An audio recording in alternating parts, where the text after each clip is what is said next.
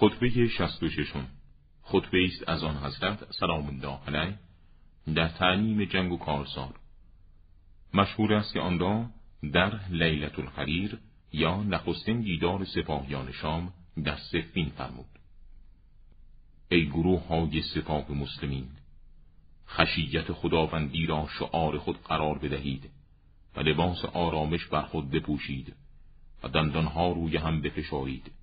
زیرا فشار دندانها روی هم شمشیر دشمن را در تارک از اثر میاندازد و لباس جنگی را در بدن خود تکمین نمایید و شمشیرها را پیش از کشیدن در خلافهای خود حرکت بدهید و نگاهتان از گوشه چشم باشد و نیزه و شمشیر را از راست و چپ بر دشمن بزنید و با لبه شمشیر ضربه وارد کنید و شمشیرها را با قدمهای پیشرو به دشمن برسانید.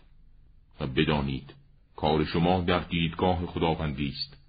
و شما با پسر عموی پیامبر در حرکت و تلاش هستید. حمله را تکرار و از فرار شرم کنید. زیرا فرار از جهاد ننگ برای های آینده شما و آتشی است در روز حساب. و به رها کردن روح از کالبدتان رضایت دهید و دلخوش باشید و سبکبار به سوی مرگ حرکت نمایید. و بر شما باد توجه به این جایگاه انبوه متراکم سپاه دشمن و چادرهای مستحکم به وسیله تناب بزنید وسط و متن آن خیمه را که شیطان در جانبی از آن کمین گرفته و برای جستن به پیش دستی به پیش و برای فرار پایی به عقب گرفته است برای مقاومت.